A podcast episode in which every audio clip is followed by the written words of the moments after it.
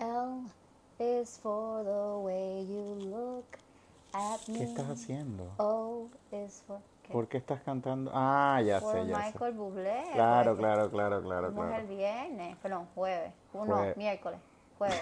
¿Cuándo fue? Por Dios santo. Ya no sé ni en qué día yo estoy. Hoy es hoy Jueves, fue es lunes. jueves. Qué, qué buen concierto, ¿ah? Buenísimo concierto. ¿Alguien a ti te dijo que tú cantabas bonito? No, yo sé que yo no canto bonito. O sea que tú empezar los Chords and Fours, que by the way estamos en Chords and Fours number two, let's cheers. Te traje una copa. Ay, no me di cuenta. Pero Dios mío, qué poca preparación. Ahí está, Chords and Fours. Eh, Forbes, dije Forbes como la revista. Corks and Tú Forbes. sabes que el micrófono lo tienes pegado a tu garganta, ¿verdad? Deja mi Tú- tú- papada. Y alaste, alaste el, el foam, lo alaste. Hay que empezar de nuevo. No, no hay que empezar de nuevo. Siga. No hay que empezar. Por Dios, ¿por qué haces estas Tienes el cosas? micrófono al lado de la boca, no le grites al micrófono, que le vas a explotar. Tienes que hablar bajito, tú hablas bien alto. Tú sabes que estoy un poco ofendido. ¿Qué? Yo estaba poniendo una foto en Instagram, busqué unas fotos de nosotros, tú sabes, para Wine, eh, Wine Wife y Wine News TV, Course and Force, y encontré unas fotos divinas que nos tomamos creo que en Galicia, y me acabo de percatar que hay una foto que te estoy dando un beso, y yo tengo los ojos cerrados y tú los tienes abiertos. Y yo una vez, yo una vez vi en una película, no recuerdo cuál, que el que no cierra los ojos no está enamorado del No, otro. Sí, no, sí, no, lo vi y vi esa foto y pensé en eso. No, yo tengo que mantener mis ojos abiertos en todo momento para ver que tú estés cerrando tu boca. Porque Ay, si no, me a atrapas mi, tu bo- mi boca con tu boca gigante. Tengo que poner así eh, la boquita chiquita. O sea que es como una medida Cuando de... más de- seguro que ya tus labios están tocando los míos y Ay. no hay manera de que me haga así, entonces cierro los ojos. ¿Y eso te lleva a qué momento en nuestra A historia? nuestro primer beso. Cada vez que vemos películas y vemos escenas románticas de un beso, yo te digo como nuestro primer no, es beso. que tú Entonces, te crees que fuiste así. Tú, tú te o crees... sea, en, mi en tu cabeza pasó de una manera y en la mía en otra. Claro, pero la mía es la correcta. La mía es la que, la que se recuerda bien. Tú no.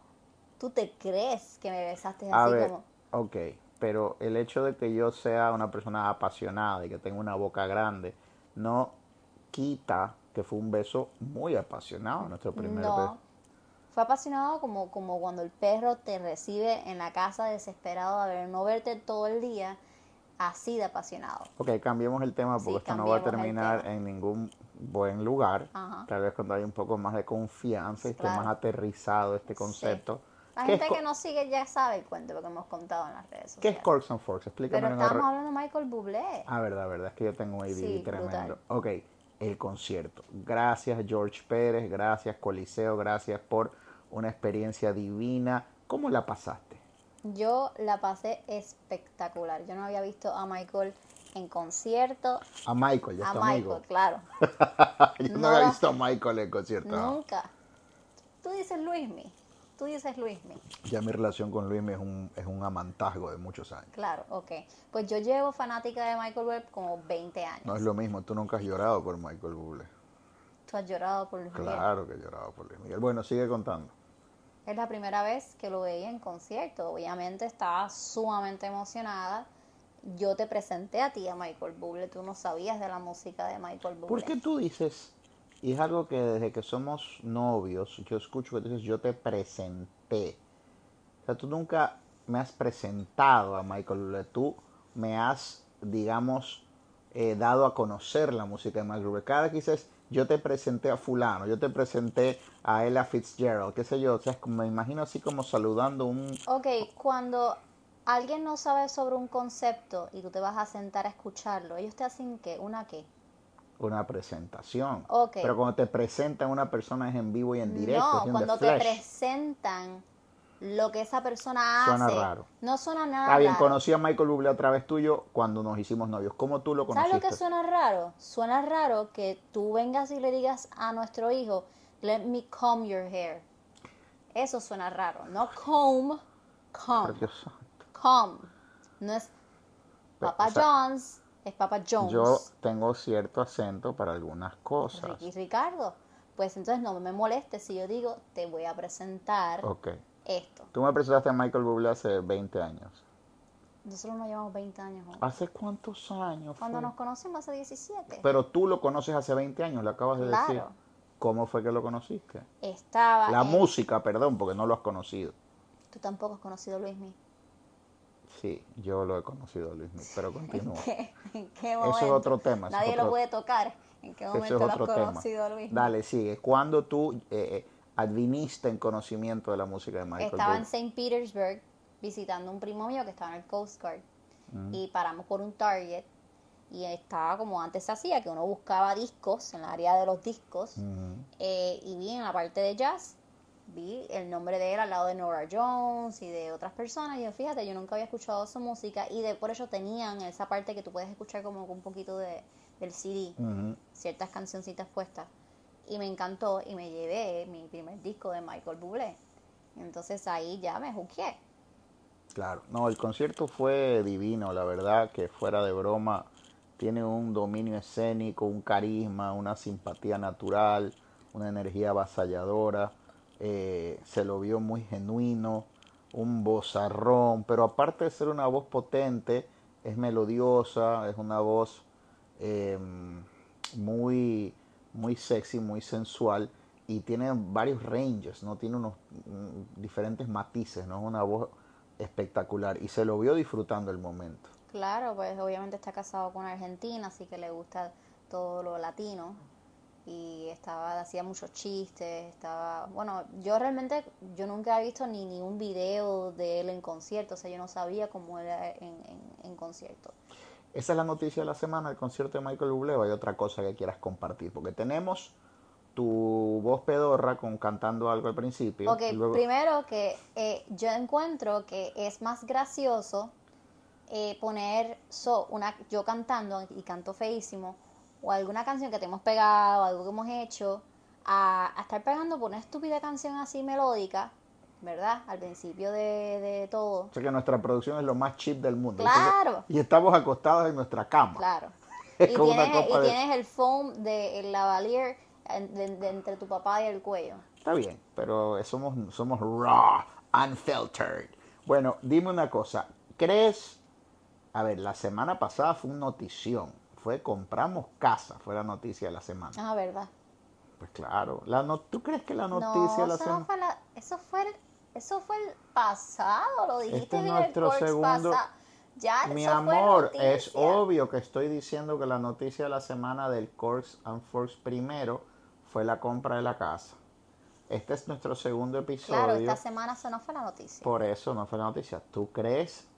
Dios mío santo, de verdad que contigo hay que volver a grabar. O sea, está bien, yo creo que la gente ya te conoce. La, la semana pasada fue la noticia de la semana, la compra de la casa. Un notición. ¿Tú crees, crees que la noticia de la semana amerite ser el concierto de Michael Bublé o hay otra cosa que debamos contar? ¿Qué pasó la semana pasada? Yo confundo los días y me estás preguntando a mí qué pasó la semana pasada. Algo que quieras contar, algo que amerite, algo así que, que nuestra, nuestro fan base quiera saber. No, ¿verdad? Michael Bublé, yo creo que se lo merece. Sí, extendiste demasiado el tema, pero sí, Michael Bublé. De eso es que habíamos hablado. Me dijiste que íbamos a hablar de Michael Bublé. Ok, Corks and Forks. ¿Qué es Corks and Forks? ¿Qué es Corks and- ¿Tú sabes lo que es Corks and Pero Ah, hay que que hacerlo lo- de nuevo por si acaso alguien escucha el segundo Claro, episodio en vez del si primero. alguien- Ah, ok, perdón. Ok, Corks and Forks Ujú. es eh, una conversación entre alguien apasionado del vino y alguien apasionado de la comida. Es un matrimonio de ambas cosas y matrimonio per se. Y se hablan de eh, el maridaje y el matrimonio. Eh, lo hiciste perfecto, eh, muy, muy bien. bien. Ok, bueno, hoy tenemos una uva que es la más conocida, la más famosa de las blancas. ¿Y cuál es? Chardonnay. Chardonnay, una uva oriunda de la Borgoña, donde hace unos vinos muy diversos que pueden ser potentes, con barrica, con mucha expresión aromática, con una capacidad de añejamiento de décadas, con unos precios exorbitantes, los más caros, los Grand Cru, pero también puede hacer unos vinos, unos vinos muy minerales, unos vinos, digamos, sin nada de barrica, unos vinos muy alimonados, sobre todo esos vinos de Chablis que gustan tanto. y esa es la cuna de la uva Chardonnay. De hecho, el Corks and Forks eh, piloto lo hicimos con la tinta de Borgoña, que es la Pinot Noir. La Chardonnay, al igual que la Pinot Noir, es una de las uvas que se usa para hacer champaña, también en Francia. La cuna del Chardonnay es Francia, pero es una uva que se da súper bien en diferentes partes del mundo. Y el vino que traje hoy es una muestra eh, de lo bien que se da en diversas partes, porque no es un país que tú asocias necesariamente con Chardonnay. La gente asocia Chardonnay definitivamente con California, con Australia. Hay unos Chardonnays divinos que se hacen en Argentina y en Chile. Hay unos Chardonnays que se hacen divinos también en Italia. Hay unos proyectos también maravillosos en New Zealand. O sea, el Chardonnay está por todas partes. Pero hoy te traje un Chardonnay de España. Sí, se siente diferente. Se siente diferente, ¿verdad? Esto es mucha de acidez. mucha acidez. También tiene potencia. Es un dehesa del Carrizal que lo traen nuestros amigos de Pan American Wine and Spirits. Es una bodega que está como unos 40 minutos de Toledo, que produce unos vinos de mucha estructura, mucha potencia, pero también de gran elegancia. Entonces, Chardonnay, para una nota geek, eh, viene la palabra de un término en hebreo que quiere decir The Gates of God, de Al-Shabarnay. De ahí viene el nombre de la uva Chardonnay. Y la queda mejor el hebreo que el inglés. ¿A quién? A ti. Vas a caer en eso ahora. ¿Qué?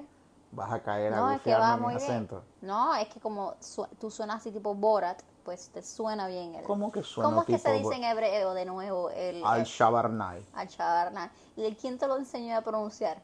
¿O lo leíste así como... No, es como en puse- tu mente, así es que se Puse, dice? puse en carta. Eh, lo ¿Te acuerdas del carta? Sí, sí, How sí. to pronounce. Al-Shabarnay. Ok. No, en mi mente. ¿Por qué? ¿Tú crees que se dice de otra manera? No sé, Bueno, tengo un cliente que es hebreo, tú sabes que tal vez- pregúntale.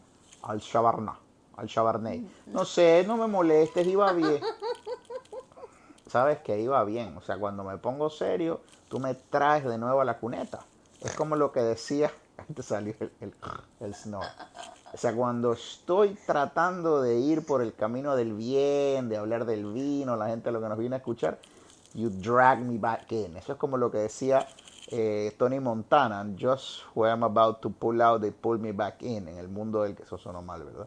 En el mundo del, del cartel, de los carteles, no sé, whatever. Al-Shabarna. Al Chabarnay. De ahí viene el nombre de la uva Chardonnay y es una uva que se da muy bien en diferentes partes del mundo. En Puerto Rico tenemos la gran fortuna, como con todos los vinos, de recibir vinos de enorme calidad. Si tú sumas los grandes importadores distribuidores, los medianos, los pequeños, consigues de virtualmente todo el mundo, por lo menos el mundo que produce vino. También hay un vino de Chardonnay muy rico, pero es un clima un poquito más frío de Bulgaria en, eh, en Panamérica. La tienda Todo Vino está maravillosa allí en Amelia, deberían ir a visitar. Pues este es un Chardonnay de Toledo, de esa del Carrizal, beba rica, por eso sientes esa expresión potente en, en nariz. Vamos a ver qué detectas tú aquí. En la nariz, vamos a ver. ¿Qué percibes en esa nariz? Siento como... Siento como un salted caramel, pero Sí, ligerito. sí, muy bien. que es que la- ahí está la barrica, el caramelo, la salinidad de la uva, salted caramel. Me encanta esa descripción. ¿Qué más? Eh, algo de... Siento una flor. Como entre jazmín o, o gardenias o algo así como... Sí, sí, va súper bien. Definitivamente hay una, una sensación como limpia, ¿no? Es de esa flor que a veces huele cuando un cuarto lo han limpiado. No químico, sino fresco. Pero al mismo tiempo hay una nota también fermentada, como de, no sé si es algo como de ron, como de algo, cuando te tomas algo que está, que tiene esa nota como tostada, Sí, yo de la sentí barrica. especia como si es como no es alcanfor, pero es como una nota Anisada. es anisado, como que te limpia la nariz, o sea, como Sí, que como un ginger, ¿ah? Un- no diría ginger, es es, es mentolado, pero es un mentolado bien delicado, sí. extremadamente delicado. Y ¿Lo sientes otro- elegante o potente o una combinación? es- tiene una combinación entre potencia y elegancia. Y el color. Y el color, pero seguimos, seguimos. Sí. Gracias a, eh, bueno, Luma o... ¿a quién es? M. Oye, estamos oscuritos ahora. Ay, santo. Ok, en nariz. Pero hay otra nota que estaba pensando que sí, ahí regresó. Ahí está, volvió la Ah, no, es la planta. Ah, es la planta, exacto. Qué, qué desastre, Dios mío, qué, qué desastre. Ok. Qué desastre Lo otro que estaba sintiendo era como un- una fruta de hueso blanca, como un duraznito o Un albaricoque. Sí, tiene ahí. Sí, definitivo. Una manzanita también. Me dio una leve manzanita. Qué nariz más Como una privilegiada compo- que compotita de manzana. Qué nariz privilegiada tienes, es impresionante. Porque me dices esas cosas, yo las detecto. Es como que me, me, me, me influencias. Claro. Ok, y en boca, pruébalo, vamos a ver.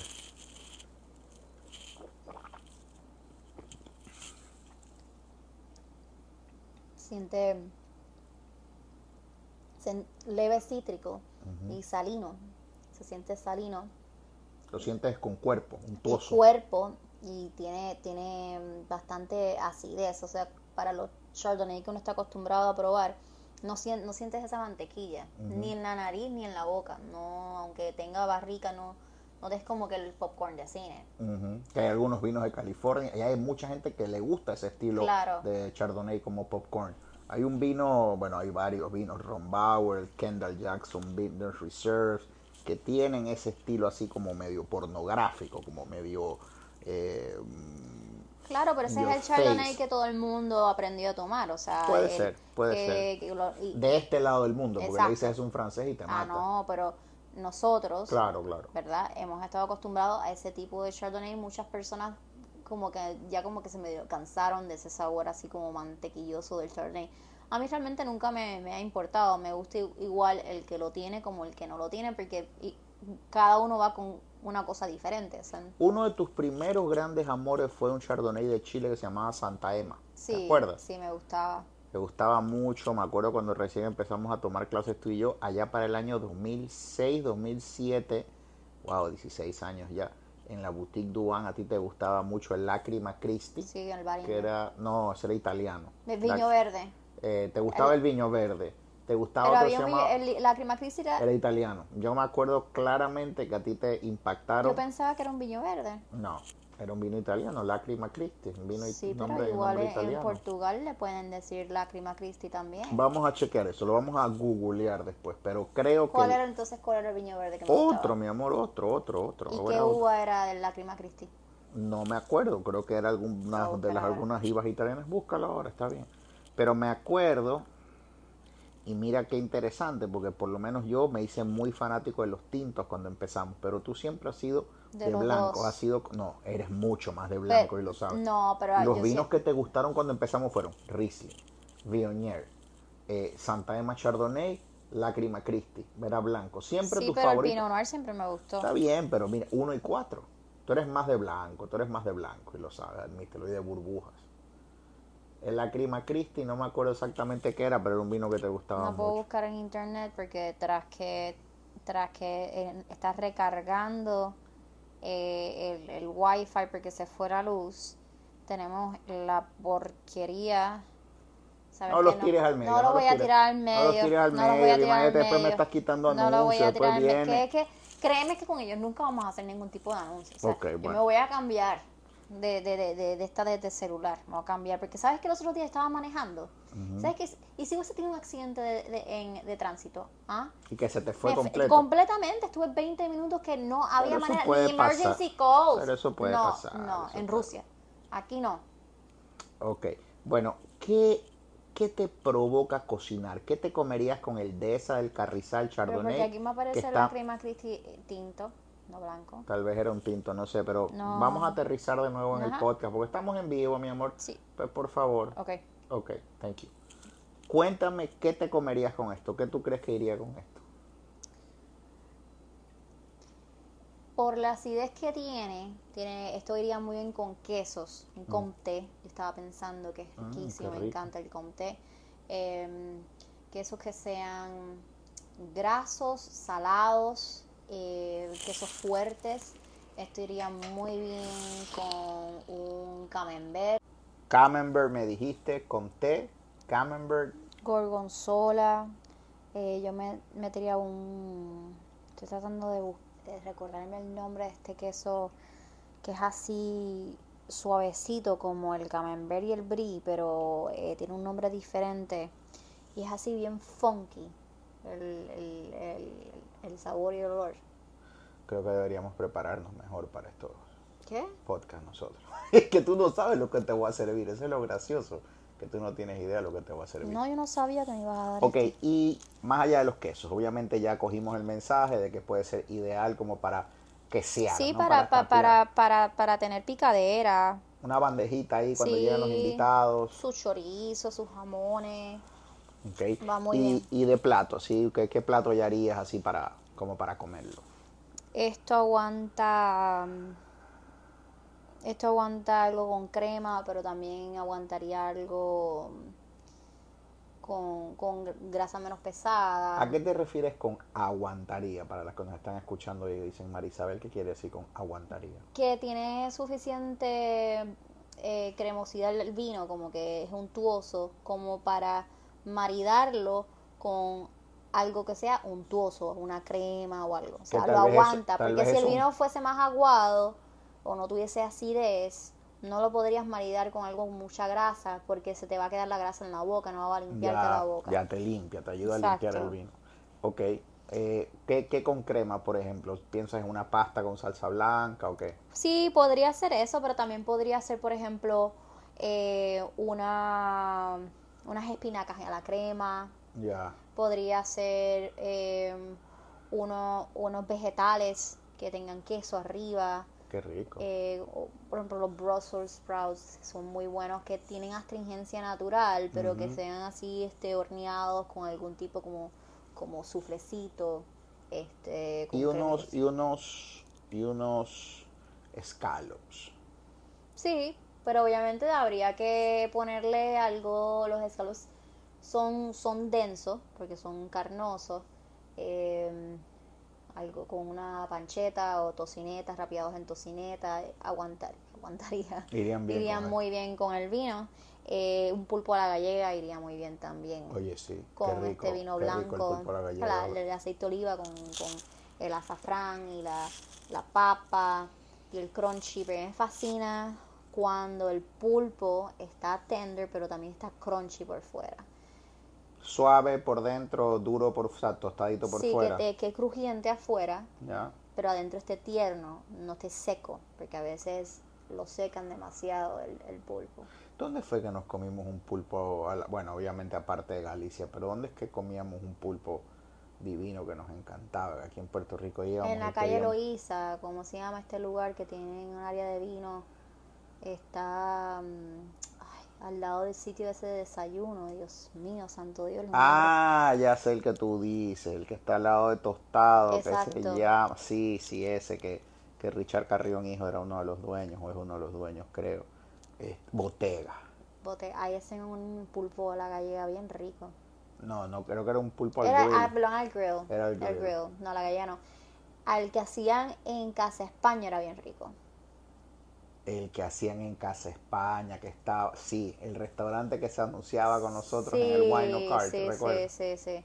Y era bien bueno ese, ese pulpo a la gallega, era bien rico. Podría ir bien. ¿Sabes lo que me gusta de este vino? Me gusta de este vino, que es un vino de una bodega, de esa del Carrizal, que es una bodega de pago. O sea que es una única bodega, o mejor dicho, que está en una única zona del mundo donde se producen este tipo de vinos con estas características en cuanto a suelo, en cuanto al clima. Hay un microclima que se ha designado particular para ese lugar del mundo, que solamente esas condiciones se dan allí. Ya de por sí eso podría darle un valor adicional en términos de comercio al vino. Tú sabes que hoy en día cualquier cosita especial que tenga tu producto te duplican el precio solo por esa condición particular.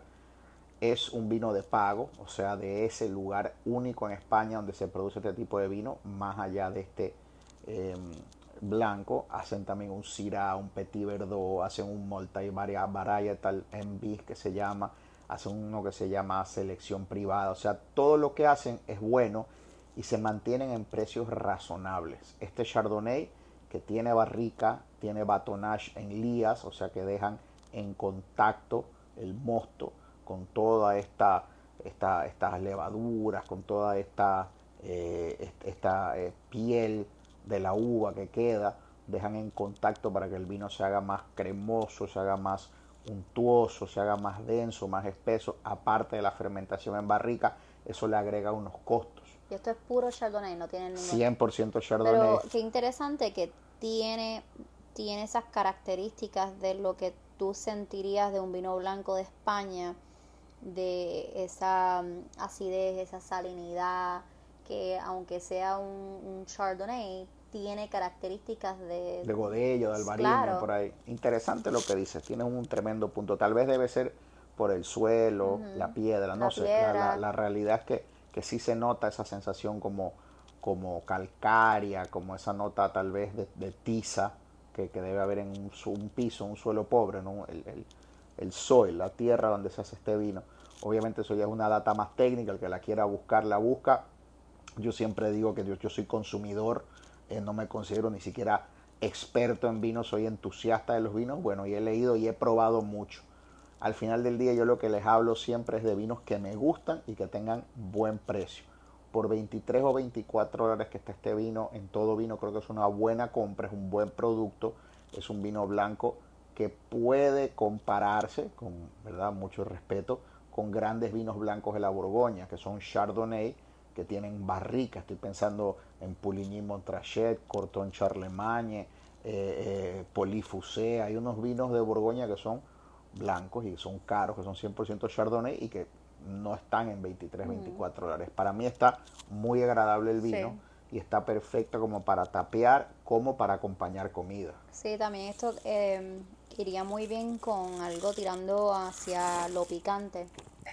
Yo creo que, y esto ya yéndose un poco pues a la picadera, pero unos nachos, unos nachos que tengan, ¿sabes? Los loader, esto que tienen de todo tipo de cosas, con que tenga jalapeño, con el picante, con el saladito que tiene este chardonnay, iría muy rico porque pues el maíz y todo esto. Sí, y sabes que yo creo que también podría ir muy bien incluso con algún tipo de, de fritura. Tú dijiste la, la palabra fritura, pero con unos chicharrones o algo así podría ir bien. Yo creo por la, la, sal que tiene el chicharrón y la grasita. Está bueno, está bastante bueno.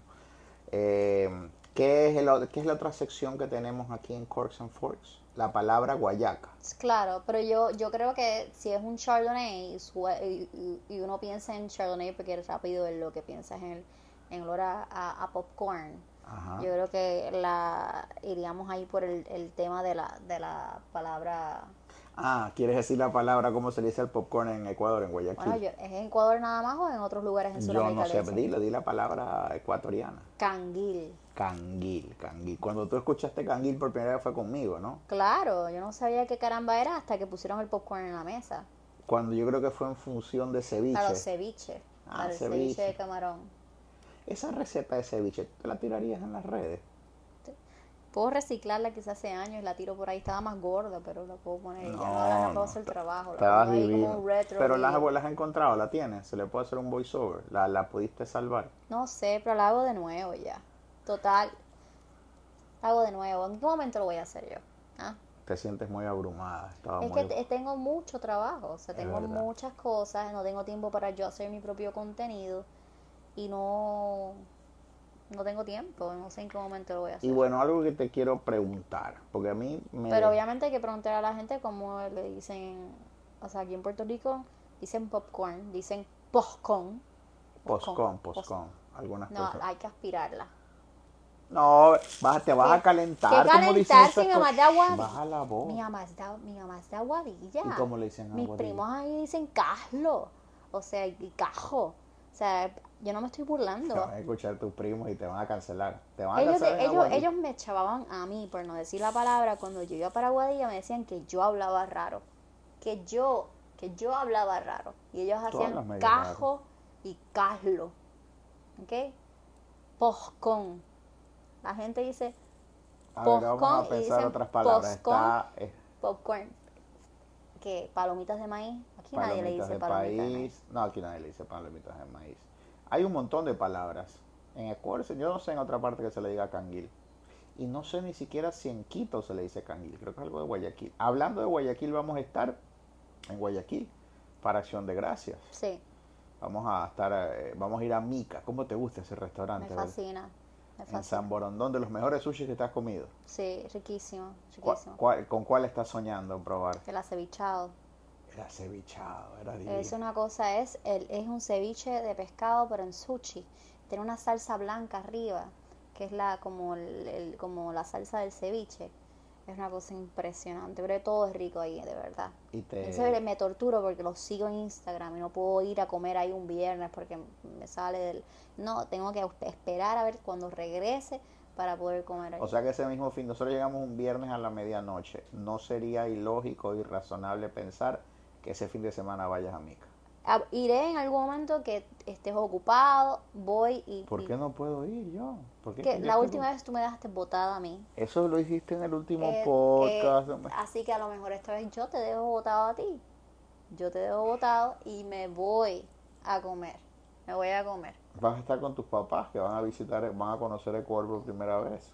Sí, los llevaré. Los llevaré a, coma- a comer este humita.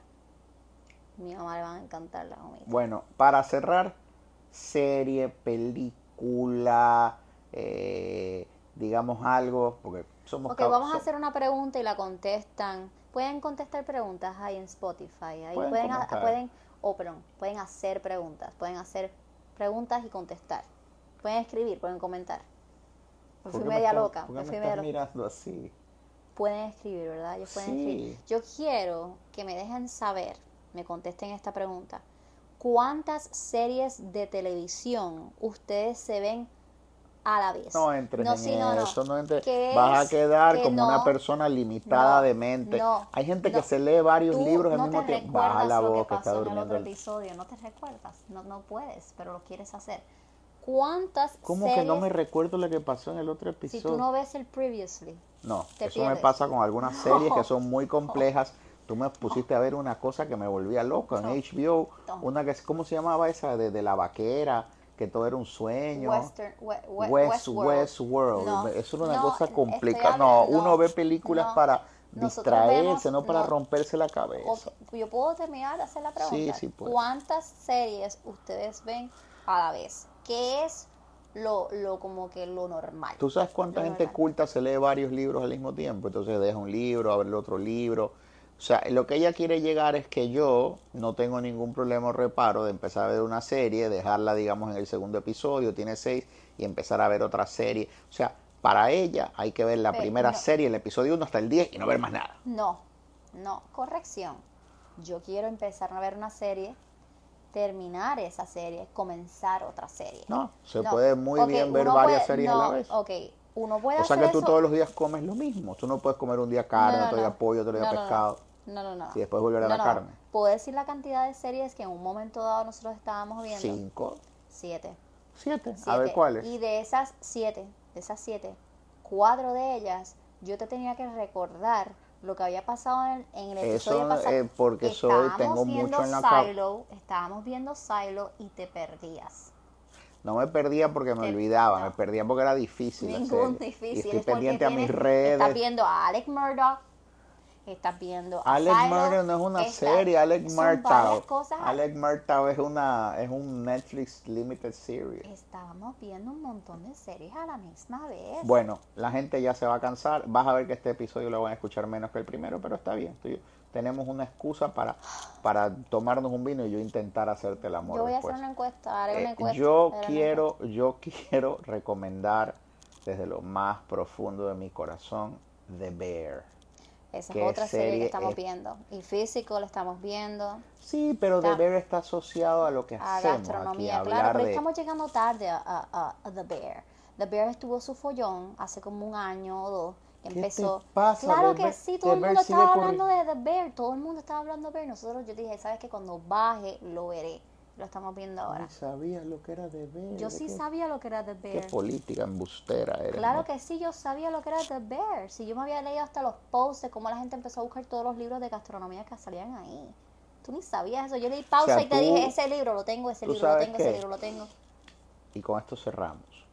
Tú últimamente estás quejando de que yo juego mi PlayStation con Leo, mi Yo tengo un video que lo voy a soltar en las redes. No puedes soltar ese video. Yo voy a soltar un video en las redes. Tú me molestas, Pero tú, molestas. pero tú estás al día de todo. O sea, que debe haber un momento que yo sé cuál es, pero no te voy a tirar al medio, que tienes mucho tiempo entre manos y te pones al día de todo porque sabes todo lo que está pasando.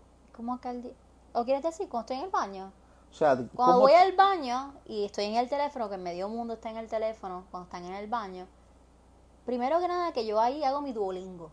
Yo me pongo al día con mi italiano, con el francés, con el portugués. Y si se me, se me tarda mucho la cosa, Dios mío, santo, Dios entonces mío, ahí santo, Dios mío, me meto a chequear a ver qué está pasando. Pero, o sea, las cosas de Duolingo lo que son 30 segundos, maybe un minuto.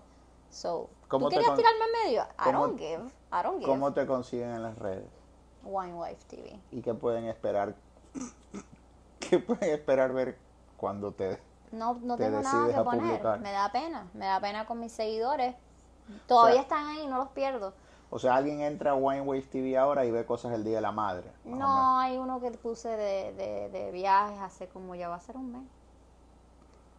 Pero sabes que si, si tú agarraras de las cosas que yo tengo, porque ya, ya yo hice mi sistema de post-its en la ventana. Sí. O ya me pegaste unos en la barriga Sí, para que me fuera para al que banco. fueras a hacer, para cómo tenías el post-it y me llamaste tres veces a preguntar qué tenías que Tú hacer. sabes que yo le dije a la señora, aquí no dice cuenta personal, ¿verdad? Dice cuenta, estados de cuenta, enero, marzo 2022. No decía cuenta personal, decía estados de cuenta. yo te lo había dicho. Pelado. Ah, pero tú dijiste, ah, y pues dice el post, estabas hablando alto, solo dice el post y la señora muy nice me dijo, ay, no dice personal, para que veas. Para que veas.